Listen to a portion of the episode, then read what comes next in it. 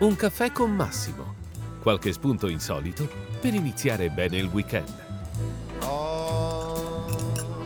Ah, ben ritrovati, come va? Buon sabato, com'è stata la vostra settimana? Eh, io continuo con la, la, presentazione del mio romanzo Non guardare nell'abisso, ho in programma altri incontri, eh, sono a San Benedetto del Tronto, domani a Recanati, poi in settimana ancora eh, a Novi Ligure e così via. Insomma, sul mio sito potete seguire tutti gli appuntamenti. Però come sempre mi piace tenere eh, le orecchie aperte, le antenne alzate riguardo argomenti che non rientrano forse nel, nell'immediato tema di cui mi sto occupando.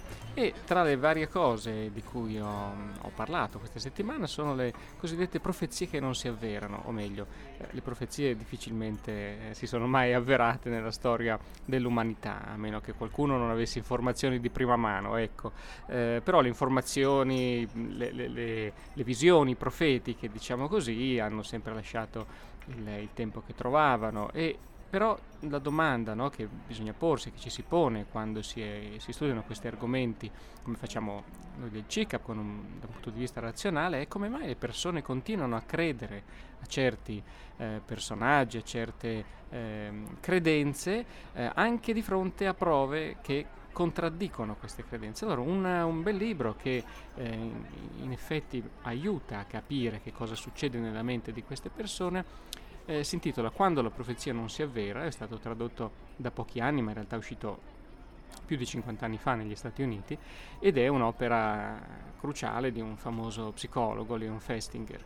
Eh, Festinger nel 1954 ebbe la possibilità di eh, infiltrarsi in una setta millenaristica, una setta di persone cioè che aspettavano la fine del mondo ed erano convinte che gli extraterrestri sarebbero arrivati per salvarle. C'era una leader in, questa, in questo gruppo, era una signora, signora Martin, e, e, lei sosteneva appunto che in un dato giorno, il 21 dicembre del 1954, eh, gli alieni del pianeta Clarion sarebbero scesi con il loro disco volante per salvarli da una catastrofe che avrebbe distrutto la Terra.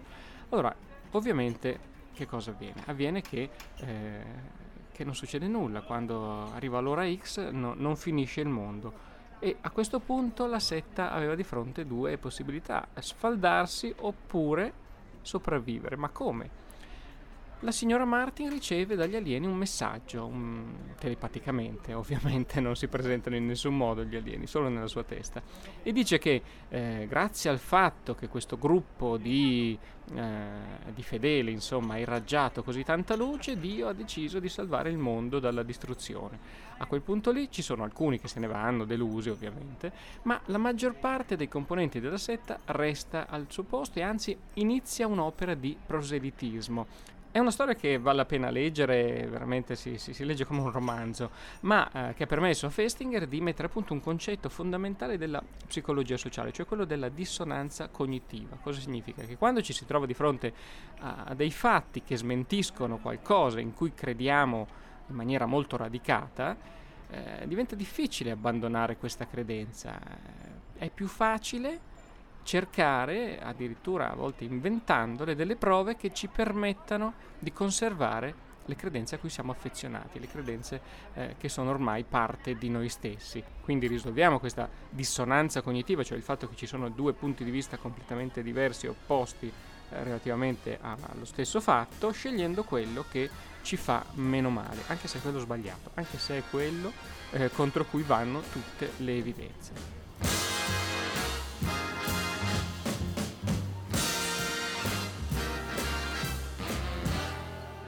Ma prima di continuare vorrei raggiungere un'amica che è qui nel, nel, nostro localino a prendere un caffè con noi, è Francesca Rossi che è responsabile del civico gabinetto dei disegni del Castello Sforzesco di Milano, eh, dove custodisce una delle raccolte di grafica più incredibili eh, di tutta l'Italia, 28.000 disegni che vanno dal 400 al 900. Ecco, Francesca ha eh, ideato, curato, messo in scena e, e, sta raccontando praticamente tutti i giorni ai visitatori che vanno al Palazzo Reale dove è in corso una mostra straordinaria, la più bella eh, di quest'anno, dedicata a Boccioni. Nel, nel centenario, il grande artista del futurismo, eh, questa mostra è qualcosa di, di spettacolare che eh, se siete a Milano o se avete la possibilità di di arrivarci non potete perdere perché sta per finire, il 10 luglio si chiuderà e eh, l'occasione di, di, di, ammirare i capolavori e anche eh, il punto di vista creativo di questo straordinario artista è qualcosa che non si può perdere.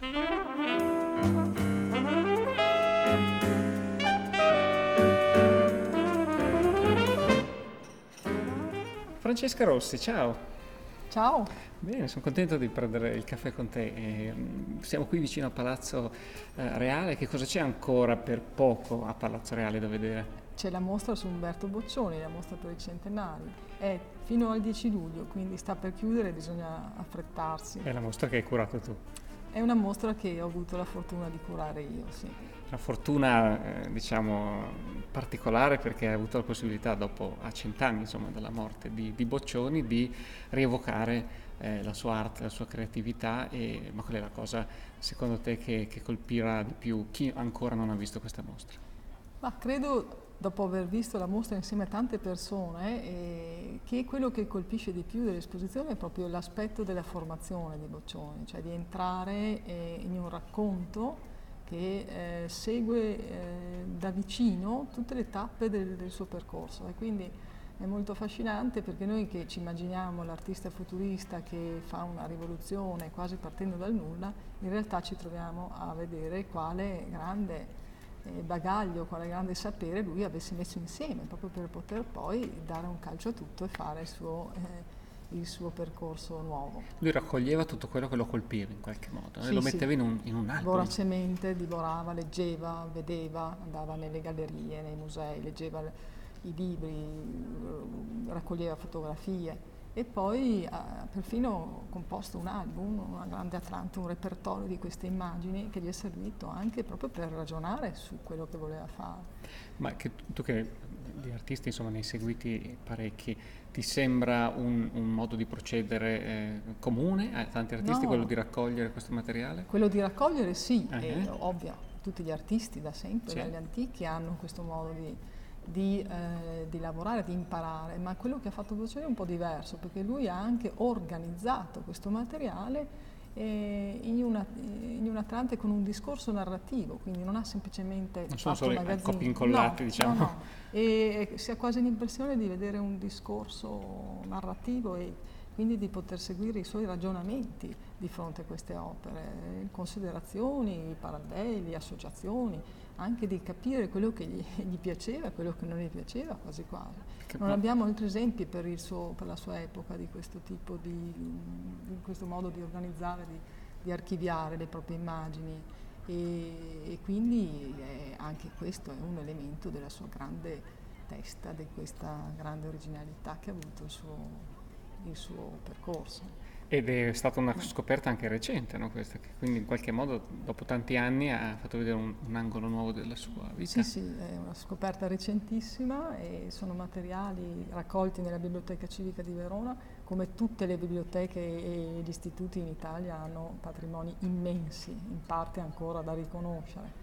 E quindi l'occasione di poter unire questa ricerca su nuovi documenti con un lavoro, un progetto di mostra fatto apposta per il centenario della morte dell'artista è stata unica, insomma, anche un'occasione eh, accidentale si può dire, ma questo ha permesso di creare una mostra affascinante di studio, di ricerca che quindi è molto viva e, e organizzata proprio sugli strumenti del pensiero di Boccioni e fa vedere il, il, suo modo di pensare ancora prima che le opere che ha realizzato. Infatti mette al centro i disegni, il percorso della mostra, il disegno che è stato un vero motore di tutta la sua energia sperimentale.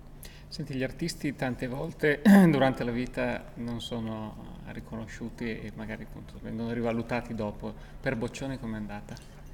No, per Boccioni ha avuto un grande successo già al suo tempo, ma soprattutto dopo la sua morte naturalmente, però era, era, un personaggio molto in vista perché i futuristi erano eh, artisti battaglieri e che facevano grande propaganda del, del proprio lavoro, e erano dei gridatori del proprio lavoro, quindi facevano, sgomitavano per affermare la, il proprio messaggio. Certamente in Italia erano anche meno meno apprezzati di quanto potrebbe essere eh, di quanto potrebbe sembrare. Li consideravano all'inizio i nuovi barbari, cioè erano questo linguaggio aggressivo e, e, e polemico era visto come qualcosa di, eh, di troppo eh, diverso e quindi cercavano fortuna all'estero facendo una serie di tour europei già per cercare questo successo.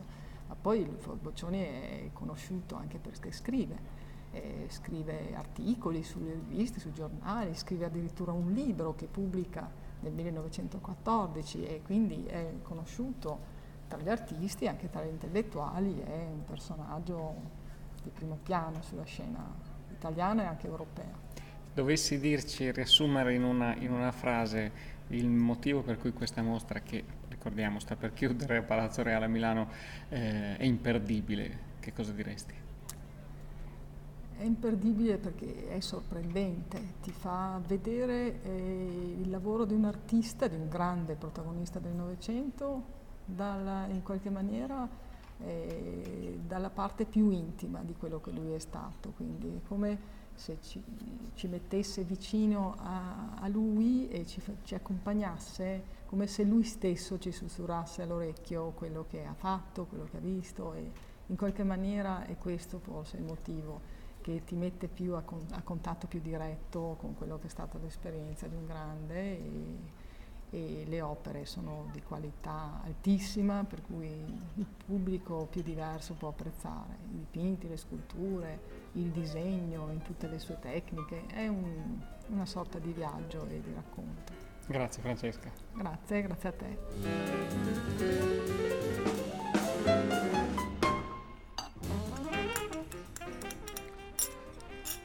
Dunque, nei momenti di quiete, quando riesco insomma a ritagliarmi eh, qualche minuto per, eh, per me, eh, sto leggendo in questi giorni un libro che non avevo ancora letto di Giuseppe Pontiggia, che eh, che è stato uno dei grandi scrittori italiani, anche se forse oggi è un po', un po meno ricordato. Eh, sto leggendo un romanzo che mm, non avevo ancora letto, La Grande Sera, eh, aveva vinto il premio Strega all'epoca, Moravia eh, l'aveva paragonato a Gogol e a Manzoni, quindi stiamo parlando di un romanzo importante, eh, ma la lettura è veramente piacevole e molto scorrevole, avvincente. Pontigia è capace di eh, ritrarre e, e, descrivere la società italiana e, i modi di, di, vedere di vivere di certe persone con dei, dei, ritratti veramente efficaci.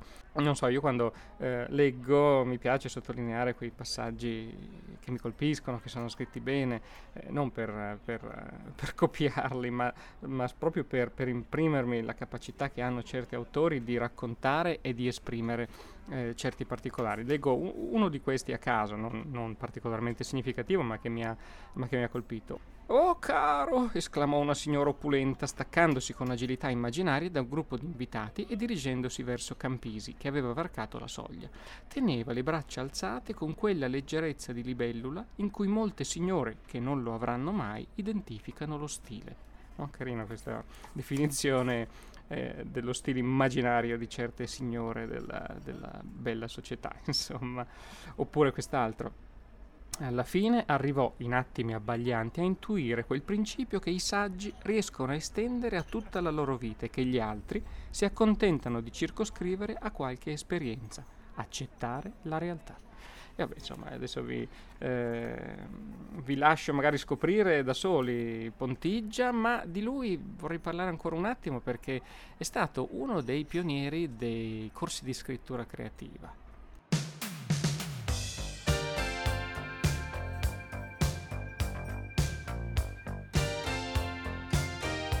Tra gli anni 80 e 90, insomma, teneva dei corsi eh, al Teatro Verdi dove insegnava appunto la scrittura, ma non erano corsi in qualche modo sistematici. Diceva che a lui piaceva improvvisare con i suoi allievi, non ha mai scritto un manuale um, di scrittura, eh, però ha eh, tenuto una serie radiofonica molto, molto bella che è ancora possibile trovare, che io vi consiglio di, di cercare, anzi vi, vi, vi metto un link nella nella newsletter con cui ricevete questo caffè. Se non lo sapete, vi ricordo che se vi iscrivete alla mia newsletter andando sul sito massimopolidoro.com ricevete insieme al podcast, a, puntata del, a ogni puntata del caffè, anche l'elenco degli argomenti, dei temi, eh, dei libri, delle, delle, cose di cui parlo eh, durante la nostra chiacchierata, se volete approfondire. Ecco, troverete link per, ehm, per questa serie di eh, trasmissioni radiofoniche di Pontigia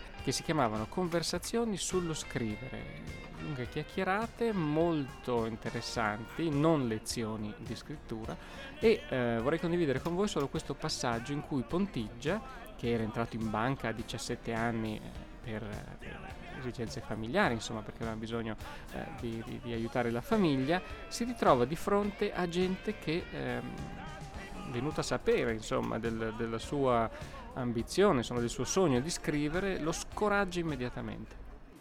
Ricordo come viatico, per esempio, eh, eh, che avevo ricevuto da due colleghi più anziani che mi vedevano studiare eh, in banca, una loro frase che poteva entrare in una delle vite degli uomini non illustri, cioè tu non farai mai niente, tu oramai sei un fallito come noi, è inutile che studi, qui non farai mai niente. A ripensarci a distanza di anni è una frase eh, così che abbastanza impressionante, che io avrei eh, difficoltà oggi a immaginare in un mio coetaneo o anche in una persona inferiore molti anni a me, ma che eh, comunque era stata pronunciata e mi aveva, mi aveva profondamente amareggiato, oltre che disorientato. Il frutto di questa esperienza traumatica della banca era stato un romanzo breve intitolato La morte in banca che io avevo portato a Vittorini. Vittorini era allora, mh, mm, parlo dei primi anni 50, direttore di una collana, I Gettoni, che eh, tendeva a scoprire eh, nuovi scrittori e a suscitare, e alimentare nuove energie letterarie. Vittorini non mi conosceva, naturalmente io non avevo mai pubblicato niente, gli ho telefonato dicendo mi chiamo eh, Giuseppe Pontigia, avrei un manoscritto da mostrarle e, e lui mi aveva detto bene, me lo mandi, poi mi telefoni e io non l'avrò letto. E allora lei mi ritelefoni e non l'avrò letto neanche allora.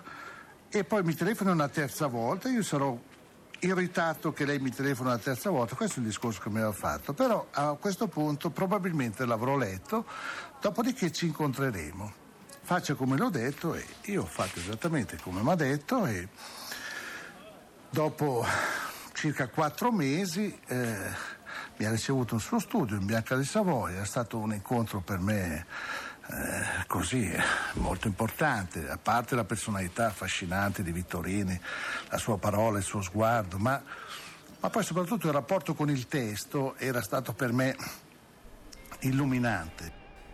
Per fortuna eh, Vittorini eh, legge il suo, il suo, libro, lo apprezza e lo aiuta, eh, lo aiuta a, a, partire, insomma, perché evidentemente si accorge che c'è un grande talento. Ecco, vi lascio scoprire da soli questo lato di Giuseppe Pontigia se ancora non lo conoscevate.